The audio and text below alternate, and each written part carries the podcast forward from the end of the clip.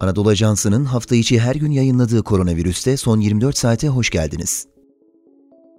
Dünyanın düzenini sarsan yeni tip koronavirüse dair gelişmelerle karşınızdayız. Bendeniz Halil İbrahim Ciğer.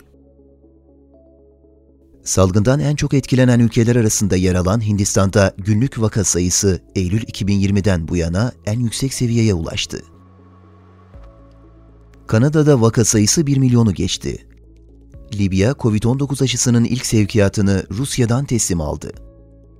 İşgal altındaki Filistin, Covid-19 salgınındaki en yüksek günlük vaka sayısına ulaştı. Filistin Sağlık Bakanlığı'ndan yapılan yazılı açıklamada son 24 saatte işgal altındaki Batı Şeria ile abluka altındaki Gazze şeridinde 2806 kişinin Covid-19 testinin pozitif çıktığı belirtildi.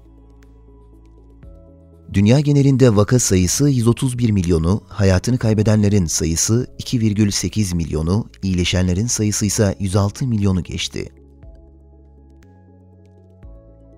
Türkiye'de Sağlık Bakanlığı'nın son güncellemelerine göre bir günde 246 bin COVID-19 testi yapıldı. Yaklaşık 42 bin kişinin testi pozitif çıktı. 185 kişi hayatını kaybetti. İyileşenlerin sayısı ise 22.674 oldu. Ankara Valiliğinden yapılan açıklamada Ankara İl Umumi Hıfzı Sıha Kurulu yarından itibaren 5, 6 ve 7. sınıflarla lise hazırlık, 9, 10 ve 11. sınıflarda tam zamanlı uzaktan eğitime geçilmesi kararı alındı. Covid-19 vaka sayısının en fazla arttığı iller sırasıyla Kırklareli, Çanakkale, İstanbul, Yalova ve Rize olarak sıralandı. En büyük 3 ilde ise durumlar şöyle. İstanbul'da her 100 bin kişideki vaka sayısı bir haftada 401'den 591'e, Ankara'da 184'ten 272'ye, İzmir'de ise 156'dan 218'e yükseldi.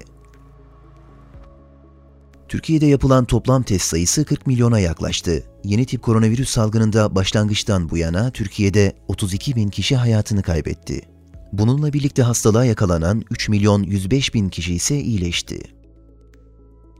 Spotify, SoundCloud ve diğer mecralardaki podcastlerimizi dinlediğiniz için minnettarız. Lütfen abone olmayı unutmayın. Hoşçakalın.